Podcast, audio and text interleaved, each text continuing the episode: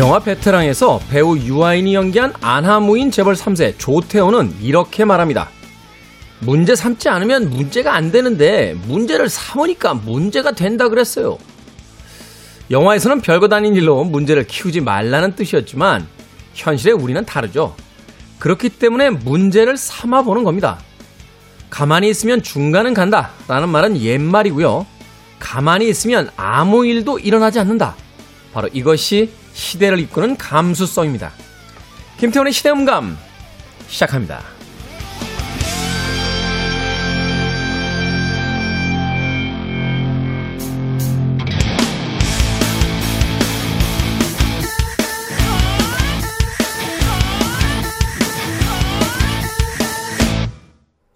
그래도 주말은 온다. 시대를 읽는 음악 감상의 시대음감 김태훈입니다.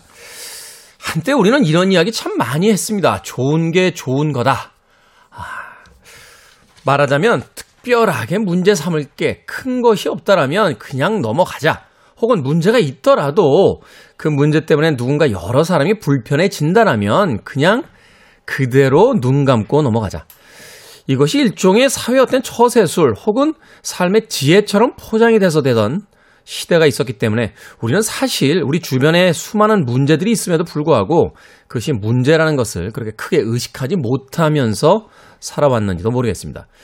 그러다 어느 날 그 모든 것들에 대해서 시비를 거는 시대가 펼쳐지면서 작은 이야기 하나, 과거에 했던 말 하나, 행동 하나가 다 모든 것들이 문제의 도마 위에 올라오게 되면서 세상이 조금 시끄러워지긴 했죠. 그런데 그런 일들을 얼마 정도 겪고 나니까 이제 과거의 모습들을 쳐다보게 되면 도대체 어떻게 저런 이야기와 저런 행동을 하면서 그 시대를 살았는지 참으로 놀라움을 금치 못하는 그런 순간도 맞이하게 됩니다. 문제가 있을 때 그 문제를 해결하기 위해서 적극적으로 대하는 것, 그것이 바로 21세기의 감수성이며 새로운 시대가 갖고 있는 정신이 아닐까 하는 생각 해보게 됩니다. 자, 우리 주변에 있는 문제들 하나씩 다 해결하면서 좀 더 나은 사회와 좀 더 나은 내일을 위해서 나아가야 할 때 2021년의 시대정신이기도 하겠죠. 김태훈의 시대음감, 시대 이슈들 새로운 시선과 음악으로 풀어봅니다. 토요일과 일요일 일라디오에서는 낮 2시 5분, 밤 10시 5분 하루에 두 번 방송이 되고요. 한민족 방송에서는 낮 1시 10분에 방송이 됩니다. 팟캐스트로는 언제 어디서든 함께 하실 수 있습니다. 엘비스 코스텔로의 음악 듣습니다. Boy with a Problem.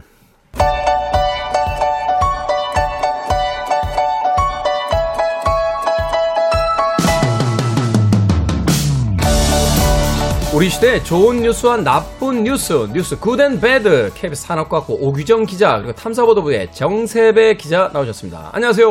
안녕하세요. 이야, 드디어 완전체 양쪽의 두 기자님이 다 나오셨습니다. 도대체 얼마 만이죠? 이렇게 세 명이서 같이 만나게 되면. 한 달 된 것 같아요. 네. 누구 잘못이셨습니까? 두 번의 저의 잘못, 번의. 굳이 나누자면.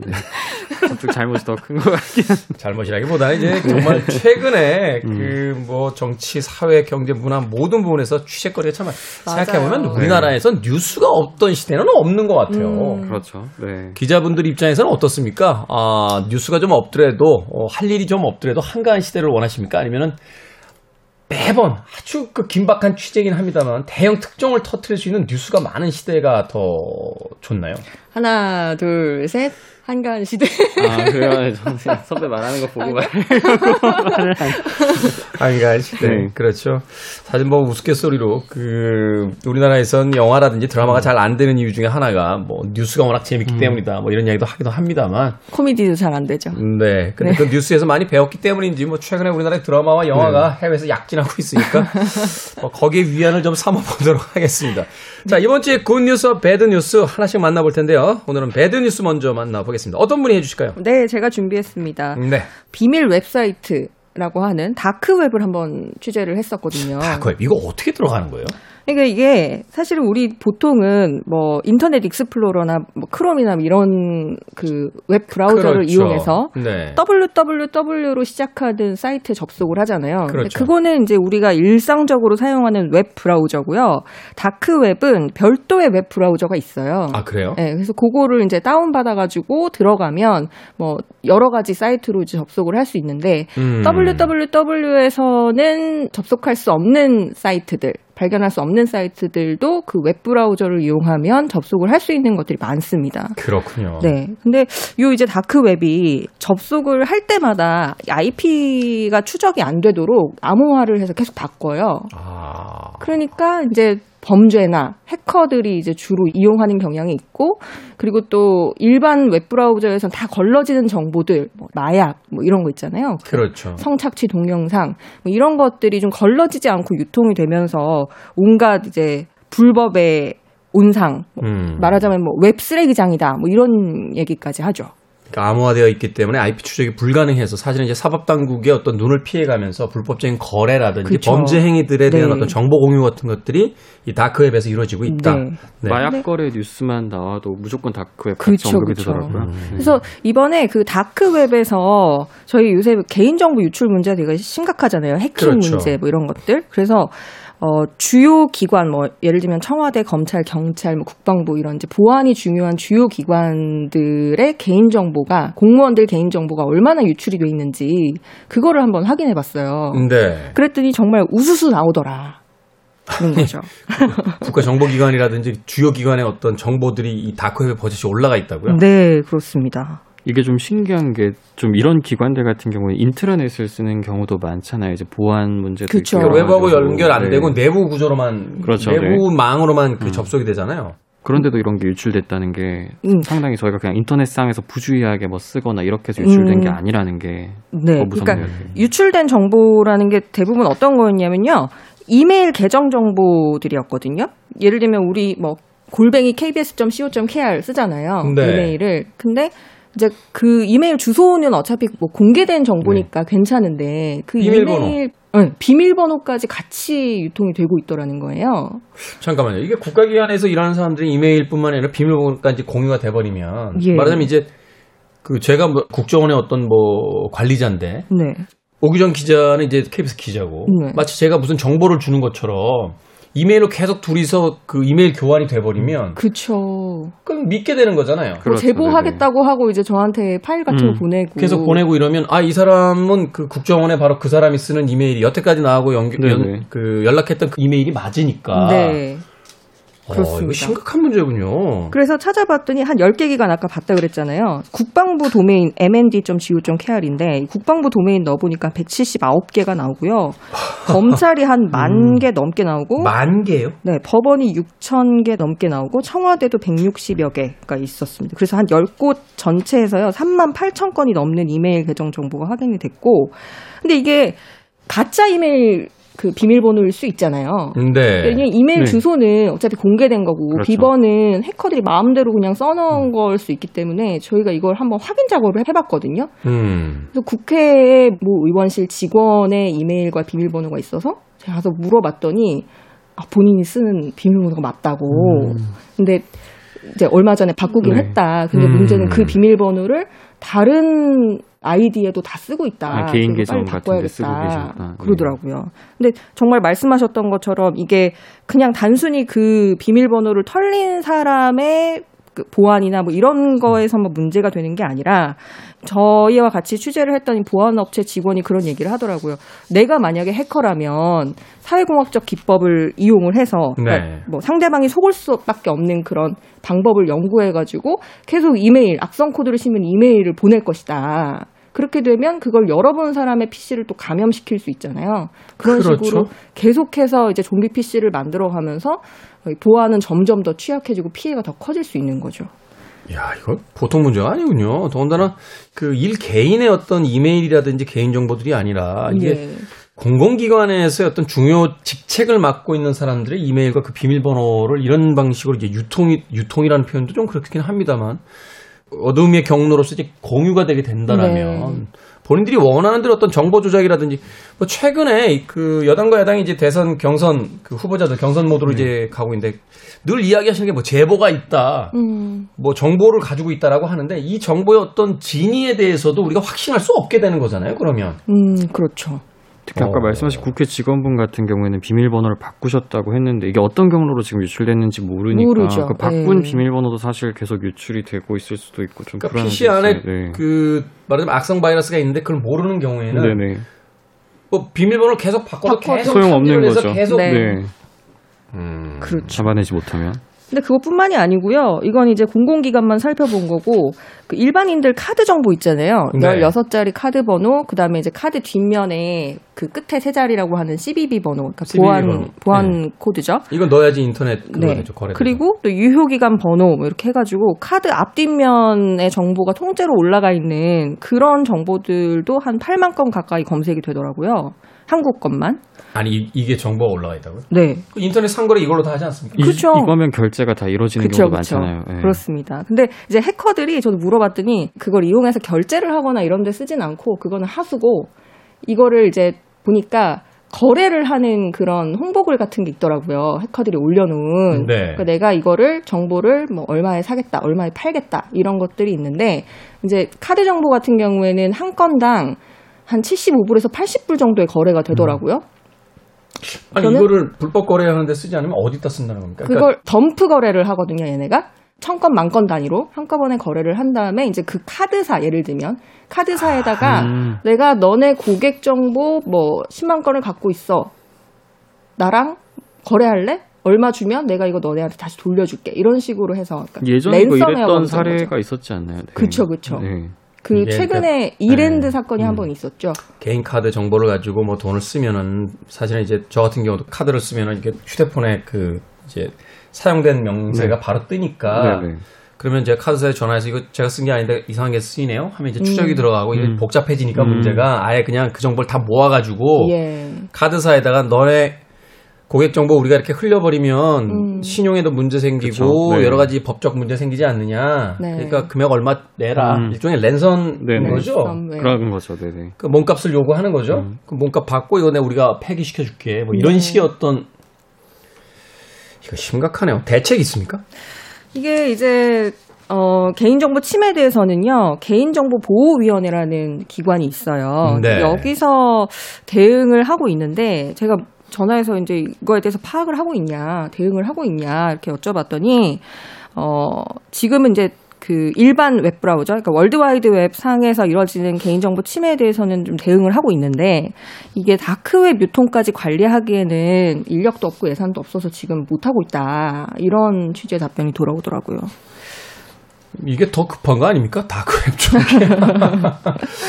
어떤 정보의 어떤 위험성으로 봤을 때는 이쪽이 훨씬 더 문제가 더 커질 것 같은 부분인데. 뭐 지금 인력이나 예산이 부족해서 손을 놓고 있으면 이게 시간이 가면 갈수록 더 어려워지거든요, 대응하기가. 그렇죠. 지금 해킹이 굉장히 뜨거운 이슈인데 왜냐하면 저희가 재택근무를 많이 하면서 VPN을 활용해서 접속을 많이 하거든요, 서버에. 그래서 우회 경로죠. 그렇죠. 그래서 해킹이 더 쉬워지고 더 많아지고 있다 이런 기사들이 좀 많이 나오고 있어서 정말 대책이 좀 필요해 보입니다. 그렇군요. 카드사라든지 혹은 포털 사이트에서 계속 뭐 몇 달에 한 번씩 비밀번호 바꾸라고 하면 귀찮아서 다음에 할게요. 다음에 할게요. 이렇게 누르는데 어찌됐건 바꾸라고 하면 그때 한 번씩 이렇게 바꿔주는 것도 예방 효과가 있다라고 생각이 드는군요. 자, 배드 뉴스 오늘 KBS 산업과학 오규정 기자와 함께했습니다. 굿 뉴스. 자, 정세배 기자 어떤 뉴스입니까? 네, 올해 저기 이제 코로나 때문에 이제 격리되는 그런 군 장병들 이렇게 페이스북을 통해서 뭐 열악한 급식 실태 이런 게 공개가 되면서 좀 많이 공분을 불러일으키고 사회적으로 엄청 문제가 됐었는데 이번에 국정감사에서 여야가 이런 그 장병들 복직에서는 이제 한 목소리로 좀 동의를 했고 그래서 제목이 이등병도 이제 장군과 똑같은 지퍼 달린 전투화를 신는다. 이제 이런 식으로 피복 그다음에 급식 요런 쪽에서 장병들 개선이 있을 것이다. 약간 요런 이등병이 지퍼가 달린 전투화를 신는다고요? 그럼 지금 네, 사실 저는 장군은 지퍼 달린 전투화 신는 것도 몰랐어요. 아, 그것도 기사 몰랐어요? 보고 알았어요. 예. 지퍼 달린 전투화가 있어? 안 생각이 진짜 실망인데요. 네, 그 이등병 전투화는 어떻게 생겼어요? 끈으로 다 달려 있는 거죠, 전투화. 일반 병들은 그 발목까지 오는 이제 앵클 부츠 형태로 끈으로 이렇게 묶게 돼 있는데 끈을 묶고 끈을 풀고 그렇게 돼 있는데 장군이 되면 그 앞에 이제 끈은 달려 있습니다만 신고 벗고 할 때 다 풀어야 되잖아요. 불편하죠. 옆에 발목 쪽에 그 여성들 앵클 부츠처럼 지퍼가 달려요. 여기까지는 이제 군에서 보급인데 간부들 중에는 그냥 사제라고 하는데 개인적으로 가서 지퍼를 다시는 분들이 계세요. 그건 물론 이제 그 군에서는 이제 그 원래 하지 말라고 하는 건데, 네. 근데 이게 이제 사병까지도 지퍼식 전투가 네네. 나온다. 그게 좋은 뉴스인가 보죠. 어쨌든 죄송합니다, 이제 군 장군, 장교, 뭐 이제 장병 이런 식으로 나눠지는 그런 계급 체계를 이제 어쨌든 피복이라도 통일해서 일소하겠다, 그런 어떤 하나된 의식을 좀 함양하겠다 이런 의도예요. 이게 사실은 좀 이유가 있었던 게요. 네. 그 왜 사병 그 아마 군대 다녀오시니까 아시겠습니다만 네. 지금 군복은 모르겠습니다만 예전 군복은요 다 단추예요. 지퍼가 없어요. 그래서 왜 도대체 이렇게 불편하게 단추였어요. 네, 불편하게 만들었냐라고 했더니 전시 상황일 때 지퍼가 고장나면 고칠 방법이 없다는 거예요. 아. 근데 이제 단추는 이유가 있네요. 그렇죠. 이제 바늘하고 실만 있으면 개인이 이제 네. 할 수 있잖아요. 그래서 이제 불편하지만 이제 전투 상황을 그 생각을 네. 해서 사실 이제 전투화도 아마 그랬기 네네. 때문에 이제 지퍼를 안 달아주고 이제 그 끈으로 아마 묶는 네네. 형태가 됐었을 텐데 이제 그것까지도 장군용 이제 전투화와 같은 형태로서 이제 지퍼가 달린. 아, 그래서 이번에 말씀하신 대로 이번에 이제 그래서 새로 보급될 전투화도 이제 끈 형태는 유지는 하는데 이제 네. 추가적으로 평시에는 이제 사용할 수 있도록 이제 지퍼 달린 전투화를 보급하겠다고 하는 건데요. 또 전투화 밖에도 이제 뭐 운동복이나 운동 뭐 이런 것까지 다 이제 통일하겠다 이런 거예요. 사실 뭐 기존에 이제 장병들만 이런 게 좀 보급이 됐었는데 그래서 이제 뭐 장군이나 간부들은 뭐 별도의 피복류는 필요하진 않았는데 평상시에도 이걸 좀 통일하면서 아까 말씀드렸듯이 불필요한 차별을 없애자 약간 이런 취지가 반영됐다고 하네요. 네, 그렇군요. 야, 예전에는 참 장군들 그 지퍼 달린 거 네. 보면 장교들도 부러워했어요. 야, 정말 편하지 않겠냐 막 이러면서. 편하죠. 네. 왜냐하면 전투화 신고 먹는 게 굉장히 그 시간이 오래 걸려서. 그거 이외에도 또 변하는 게 있습니까? 네, 아까 말씀드렸듯이 올해 좀 부실급식 사태 때문에 이제 많이 어떤 사회적 문제가 불러일으켜졌고 또 공분이 나왔었는데 그렇기 네. 때문에 군내 급식 혁신에도 속도를 내겠다고 해요. 그래서 지금 벌써 이제 일선부대 병영식당 중에 3곳을 선발해가지고 시범 운영 중인 이른바 뷔페식 식당을 좀 적용을 하고 있는데 여기를 이제 내년까지 200여 개 부대로 확대하고 이제 2025년까지는 전체 부대에 적용하겠다고 해서 여기를 이번에 국정감사차 이제 국회 국방위원회 소속 의원들 그리고 취재진이 이제 방문을 해봤다고 해요. 가보니까 이제 그동안 이제 군대 밥 생각하면 이렇게 식판에 딱 이렇게 반찬 셋 이렇게 나오던 거에서 그렇죠. 이제는 이제 뷔페처럼 뭐 원하는 메뉴를 뭐 최대 여러 가지로 이제 탄력적으로 이제 담아서 갈 수 있게 원형 식판으로 교체를 하고 또 부대마다 이제 영양사들이 배속이 돼가지고 뭐 자율적으로 메뉴를 편성한다 하더라고요. 원래 이거는 이제 위에서 짜여서 내려오잖아요. 메뉴랑 이런 것들이 다 네. 그렇죠. 부대마다 자율적으로 편성을 할 수 있도록 하고 결정적으로 좀 단가가 많이 올라갔어요. 이제 중식 기준으로 4,200원까지 올라갔는데 점심 식사 기준으로 4,200원. 그래서 1인당 장병 급식비가 1만 원 수준까지 이제 올리기로 국방부가 했거든요. 하루에 이전에 얼마였냐면 2,930원. 그러니까는 3,000원도 안 됐었어요. 네, 한 끼에. 저희도 700원이었어요. 아. 700원으로 뭘 먹을 수 있죠? 네. 뭐 쌀밥만 드시나요? 쌀밥만 드시나요? 그러면 점진적으로 좀 개선이 있지 않겠느냐. 그럼 해보니까 시범 운영을 해보니까 장병 급식 만족도가 86.2%로 나타났는데 이게 개선 전보다 23%포인트나 높아진 거래요. 그다음에 사실 장병들이 기존에는 이제 식사가 맛이 없으면 이제 PX 찾아가서 이제 음식 먹고 이런 경우도 이제 알마름 있었는데 PX 그렇죠. 이용률도 확 떨어졌다는 뭐 그런 밥이 맛있으니까 밥이 맛있으면 굳이 갈 필요가 네. 없죠. 그렇군요. 왜 급식 문제 나오고 네. 군대 보급품 비리 뭐 이런 거 맞아요. 나올 때마다 네. 항상 댓글로 달리는 게 군 장성들도 네. 그 같은 급식 먹게 하고 같은 옷 입게 해야 된다 뭐 이런 얘기 되게 많았었거든요. 네네. 그게 사실은 그 감정 섞인 어떤 의견이긴 했습니다만 네. 전 지금도 잘 이해가 안 되는 것 중에 하나가 대학에 가면 왜 교수 식당하고 또 학생 식당 나눠져 있잖아요. 그렇죠. 그렇죠. 따로 있어요. 군대에서도 장교 식당하고 사병 식당 나눠져 있거든요. 그걸 왜 나누는 겁니까? 그러니까. 네. 그거부터가 일단 네, 특히나 뭐 군대까지 뭐 그렇다 치더라도 대학에서 교수님 식당과 그 학생들 식당이 나눠져 있다는 것 자체가 사실은 잘 이해가 안 가요. 그래서 이번 국감 때도 그게 지적을 돼가지고 육군 참모총장이 직접 자기는 이제 장군 식당 개방했다 그렇게 얘기를 하기도 했어요. 네. 개방이 문제가 아니라 없애야죠. 네. 그렇죠. 식당은 통일이 돼야죠. 밥 먹는 데 있어서 무슨 계급 따라서 식당을 따로 하고 어느 식당에 가면 그 더 맛있고 이거는 좀 아니지 않습니까? 네. 이제는 군대를 다시 갈 수도 없고. 네. 자, 어찌됐건 시대가 변해가고 있는데 군도 거기에 대해서 변하는 시대에 대해서 이제 그 마지못해 쫓아가는 게 아니라 좀 그 주도적으로 네. 새로운 어떤 군 문화에 대해서 고민을 해야 될 그런 시기가 되지 않았나 하는 생각 다시 한번 해보게 됩니다. 자, 뉴스 굿앤배드 정세배 기자, 오규정 기자와 이야기 나눠봤습니다. 고맙습니다. 감사합니다. 감사합니다.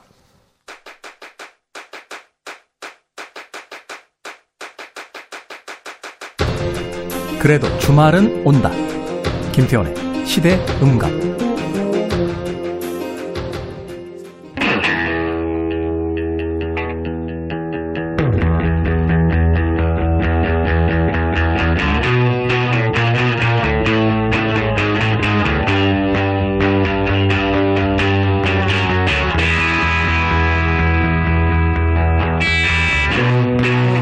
세기 성악가의 대명사 루치아노 파바로티는 이렇게 말했습니다. 음악 감상은 두뇌가 필요하지 않다. 한 주 동안 고단했던 머리는 잠시 쉬고요. 주말에 이 시간 마음으로 함께 해보시는 건 어떻겠습니까? 우리 시대의 음악 이야기, 시간을 달리는 음악. 김경진 평론가 나오셨습니다. 안녕하세요. 네, 안녕하세요. 평론가님 많이 지쳤을 때 어떤 음악을 듣냐고 여쭤보려고 했는데 보니까 평론가님이 지쳐 계신 것 같아요. 요새 뭐 들으세요? 하게 들어요. 요즘에는 BTS에 새삼 꽂혀가지고 네. 앨범, 싱글, 미니 앨범 정주행을 하고 있습니다. 아, 그렇군요. 네. BTS가 활동한 지가 사실 꽤 오래됐고 오래됐죠. 또 음반 발매도 꽤 많아서 네. 사실은 저도 한번 그 날 잡아가지고 쭉 들었던 적이 있는데 네. 야, 그 음악이 정말 많더군요. 우리가 모르는 음악들도 많고. 그렇죠. 그 앨범 음반 숫자가 15장이더라고요. 그러니까요. 네, 그래서 제가 BTS가 사실 이제 그 오늘날 세계적인 스타가 된 이유 중에 여러 가지가 있겠습니다만 이미 그들이 예전부터 어떤 음악적인 추구를 네, 굉장히 오랫동안 해왔구나 뭐 이런 생각을 했던 적이 있습니다. 우리 또 실장님 여기 또 스튜디오의 실장님이 암이세요. 자, 오늘 그렇다고 해서 뭐 BTS는 아니고 어떤 뮤지션 만나봅니까? 네, 9월달에 공교롭게도 음악 영화가 두 편이 개봉이 됐었어요. 음악 영화 두 편. 네. 다큐멘터리죠? 하나는 다큐멘터리였고 하나는 극영화였는데. 아. 그래서 그 이번 주는 그 영화 주인공들을 가지고 왔습니다. 먼저 아레사 프랭클린이에요. 아레사 프랭클린. 네. 아레사 프랭클린의 그 이야기를 다룬 리스펙트라는 영화가 최근에 이제 개봉이 됐었는데 리스펙트. 사실 그 최근에 이런 그 아티스트들 전기 영화 참 많이 만들어지는 것 같아요. 뭐 주디도 있었고 니나도 네, 있었고 그렇죠. 그죠? 네. 그리고 뭐 그 내년에 엘비스 영화 개봉 예정이라고 하고 엘비스 영화는 지금 나와 있는 것만 해도 꽤 되는 것 같아요. 어떤 약간 좀 그 어떤 한 시기를 이렇게 끊어가지고 네. 영화한 뭐 그런 네. 작품들이 꽤 있다 보니까 그렇죠. 네. 뭐 올해 말에 아마 빌리 홀리데이 영화가 또 개봉된다고 얘기를 들었어요. 그렇군요. 근데 어쨌든 그 리스펙트라는 이 영화 정말 겨우 봤는데 아 이거는 한번 봐야겠네. 제니퍼 어드슨이 이제 아레사 프랭클린 역할을 맡아서 노래도 직접 다 하고. 네. 그래서 어느 정도 기대를 가지고 보려고 딱 그 예매를 하려고 했더니. 엊그제 개봉한 것 같은데 없는 거예요. 극장에 없죠. 네. 네. 그래서 겨우 그 두 군데에서 하고 있는 거 그것도 마지막 날 내려가기 마지막 날 봤습니다. 굉장히 저는 평이 뭐 썩 좋지는 않더라고요. 근데 극영화로서의 평은 썩 좋지 않았다. 네. 근데 굉장히 재밌게 봤어요. 그래서 새삼 다시 한번 이제 아레사 프랭클린 여러 앨범들을 꺼내서 쭉 들으면서 와 정말 대단한 가수였구나. 하는 생각을 했습니다. 소울에 있어서는 사실은 뭐 비교의 대상이 없는 아티스트잖아요. 그렇죠. 예. 네. 뭐 별명, 그러니까 퀸 오브 소울의 여왕이라는 별명으로 너무도 유명하고 또 최근 9월달에 미국의 그 롤링스톤 매거진에서 미국 아주 유명한 음악 잡지죠.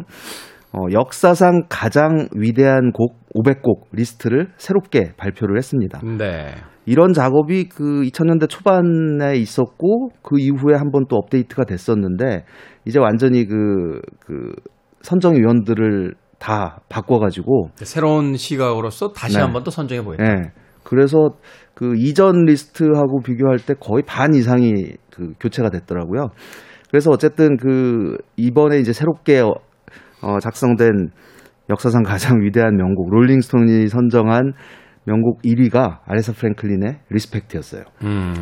그래서 이것도 굉장히 뭔가 지금 이 시대에 시사하는 바가 크다는 생각을 했습니다. 왜냐하면 이전 리스트에서 오랫동안 1위를 고수하고 있던 곡은 밥 딜런의 Like a Rolling Stone이라는 곡이었거든요. 네. 근데 이번 이제 리스트를 보니까 상위권에, 그러니까 10위 안에 흑인 뮤지션의 곡이 6곡이 들어있고, 3곡이 R&B, 3곡이 힙합이더라고요. 말하자면 이제 백인 중심의 어떤 그 음악사에서 이제 벗어나서 네.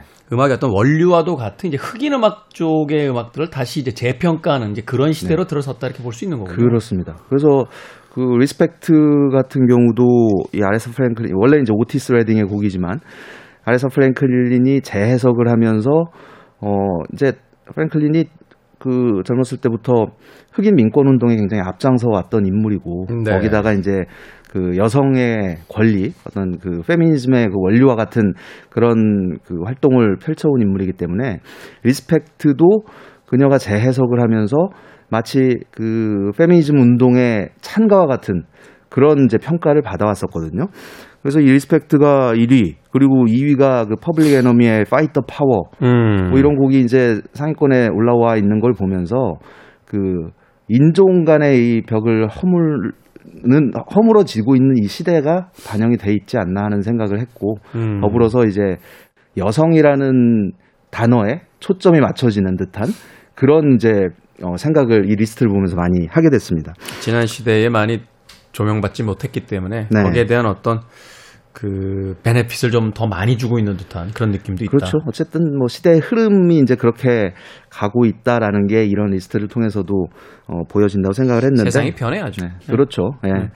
그래서 그 아레사 프랭클린의 영화를 보면서도 사실 그 영화적으로는 그냥 굉장히 어떻게 보면은 평범한 이야기였어요. 그러니까 어린 시절부터 그 노래에 대한 재능을 아주 크게 인정받아온 아이가 성장을 해서 가수가 되고 또 이제 60년대 중후반을 기점으로 정말 말 그대로 소울의 여왕으로 이제 거듭나게 되는, 그리고 1972년에 그 교회에서 라이브를 하잖아요. 그렇게 해서 발매된 어메이징 그레이스라는 그 앨범 딱 여기까지의 이야기를 담고 있는데 네. 그 아레사 프랭클린이라는 이 사람, 이 뮤지션, 가수로서의 정체성이 이렇구나 하다는 걸 대략 쉽게 알 수 있는 영화라고 생각을 했습니다. 네. 그래서 오늘 좀 아레사 프랭클린의 곡들을 이제 몇 곡 가지고 왔고요. 일단 음악을 한 곡 듣고 네. 한번 이야기를 계속해서 나눠보죠. 예, 바로 그 곡 리스펙트라는 곡입니다. 말씀드렸던 것처럼 원래 오티스 레딩이 1965년에 발표했던 작품인데, 네. 이 가사가 참 재밌어요. 그러니까 그 당시만 해도 이 남자 입장에서 가장의 역할은, 남자는 밖에 나가서 열심히 일하고 집에 들어가면은 이 아내가 밥을 해주고 나를 편하게 해주는 이제 그런 시대. 그래서 가사를 보면 나한테 좀 존경심을 보여봐. 나는 밖에서 열심히 일했잖아.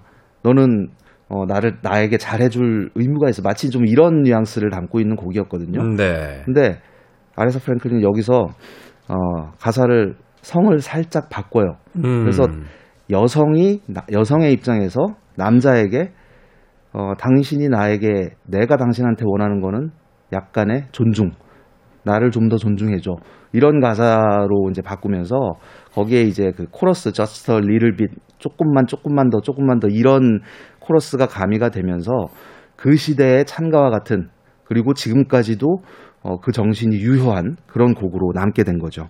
네, 이게 참 중요한 의미가 있을 것 같습니다. 최근에 그 뉴스 보니까 북유럽의 그 아이들 이 완구로 굉장히 유명한 회사가 있는데 더 이상 이제 남성용과 여성용, 그러니까 말하자면 소년용, 소녀용으로서 네. 그 완구를 나눠서 상품 생산을 하지 않겠다. 네. 이제는 남성성과 여성성에 대한 것들을 굳이 일부러 나누지 않겠다라는 이야기를 하기도 했었는데 바로 그런 이야기가 시작되고 있었던 네. 그 60년대의 아주 위대한 가수 아레사 프랭클린의 음악 중에서 오티스 레딩의 곡을 리메이크한 리스펙트 듣습니다. 김태훈의 시대음감, 우리 시대의 음악 이야기, 시간을 달리는 음악, 김경진 평론가와 함께하고 있습니다. 오늘은 아레사 프랭클린에 대한 이야기 방금 들으신 곡은 오티스 레딩의 곡을 67년도에 리메이크한 리스펙트였습니다. 노래 참 쉽게 불러요. 이 아레사 프랭클린을 이야기할 때 뭐 작곡가보다 가수가 더 위대하다는 것을 증명했다. 뭐 이런 이야기도 하게 되는데 네. 오티스 레딩도 정말 당대 최고의 가수인데 쓱 지워버리네요. 그렇죠. 네. 자, 이 아레사 프랭클린 이제 여성의 어떤 인권운동 또 흑인으로서의 자신의 정체성을 자신의 어떤 음악 세계에다 담아냈던 그런 뮤지션이다라고 설명을 해줬는데. 예, 그렇습니다. 아레사 프랭클린은 이 가족들이 모두 다 그 굉장히 음악적인 그 재능을 가지고 있던 사람들이고 네. 그런 분위기에서 자란 인물입니다. 아버지가 아주 유명한 목사였어요. 침례교 목사였는데 C.L. 프랭클린이라고. 그 굉장히 친하게 지냈던 가족처럼 지냈던 인물이 그 마틴 루터 킹 목사였고 영향을 받을 수밖에 없었겠네요. 예, 그렇습니다. 그래서 그 영화에도 보면 그 포레스트 위테커가 그 아버지 역할을 연기를 했는데 그 예배하는 거 보면 그냥 말 그대로 콘서트예요. 그 노래를 통해서 가스펠을 통해서 그 이제 신을 찬양한다. 뭐 이제 이런 그 분위기 속에서 어렸을 때부터 이 아버지가 이제 워낙 유명인이다 보니까 굉장히 많은 그 사회 문학의 흑인 그 커뮤니티에서 굉장히 유명한 인물들이 그 집을 들락날락 하는데 그 인물 중에는 뭐 샘쿡 같은 사람도 있었고 샘쿡, 제키 윌슨이라든지 유명한 가수 뭐 다이나슈어 같은 사람들 그래서 어린 시절부터 이런 사람들의 영향을 받으면서 자라나게 됩니다. 근데 아레사의 이 삶에서 굉장히 좀 지금 관점으로 봐도 굉장히 충격적인 부분이 그녀가 아이가 넷이 있어요. 네. 첫 아이를 12살에 낳았습니다. 그러니까 12살이요? 네. 우리 나이로 치면은 뭐 한 중학교 1학년 정도? 그리고 2년 후에 두 번째 아이를 낳았고. 근데 세상을 떠날 때까지 그 아이의 아빠가 누군지는 밝히지 않았어요. 근데 나중에 이제 그러니까 죽고 나서 재작년이었던가요? 이제 아레사 프랭클린이 남긴 메모 중에서 네. 아버지 이름 그 아이 아버지 이름이 적힌 메모를 이제 발견했다고 그러더라고요. 근데 뭐 그게 누군지는 뭐 여전히 모르지만 어쨌든 그 부분을 영화에서는 살짝 극적으로 이렇게 애매하게 이제 포장을 하긴 했는데 어쨌든 그 어린 시절에 그렇게 엄마가 된 상태에서 그럼에도 이제 음악 그냥 내가 앞으로 갈 길은 음악이야라고 애초부터 정해져 있는 삶을 살았던 것 같아요. 사실 그 어린 나이에 이제 아이를 갖게 되고 네. 아버지가 누구인지 밝히지 않았다는 건 이제 정식 어떤 관계가 아닌 그렇죠. 그러한 어떤 상황이 이제 펼쳐졌을 텐데 대부분의 이제 그런 상황에 이제 직면하게 되면 사실 네. 이제 일상의 무게, 삶의 무게 때문에 이제 무너지잖아요. 그렇죠. 그러니까 그럼에도 불구하고 네. 이제 음악에 대한 열정과 네. 그 꿈을 네. 포기하지 않았다. 그렇습니다. 그래서 이후에 이제 뭐 정식 결혼을 두 번을 더 했는데 결혼 생활이 이렇게 썩 평탄하다거나 행복한 삶은 아니었던 것 같습니다. 자신의 모든 거를 결국은 이 흑인 그 인종차별 철폐, 또 흑인의 민권, 또 여성의 권리 여기에 이제 젊은 시절에 모든 걸 쏟아붓다는 생각이 들고요.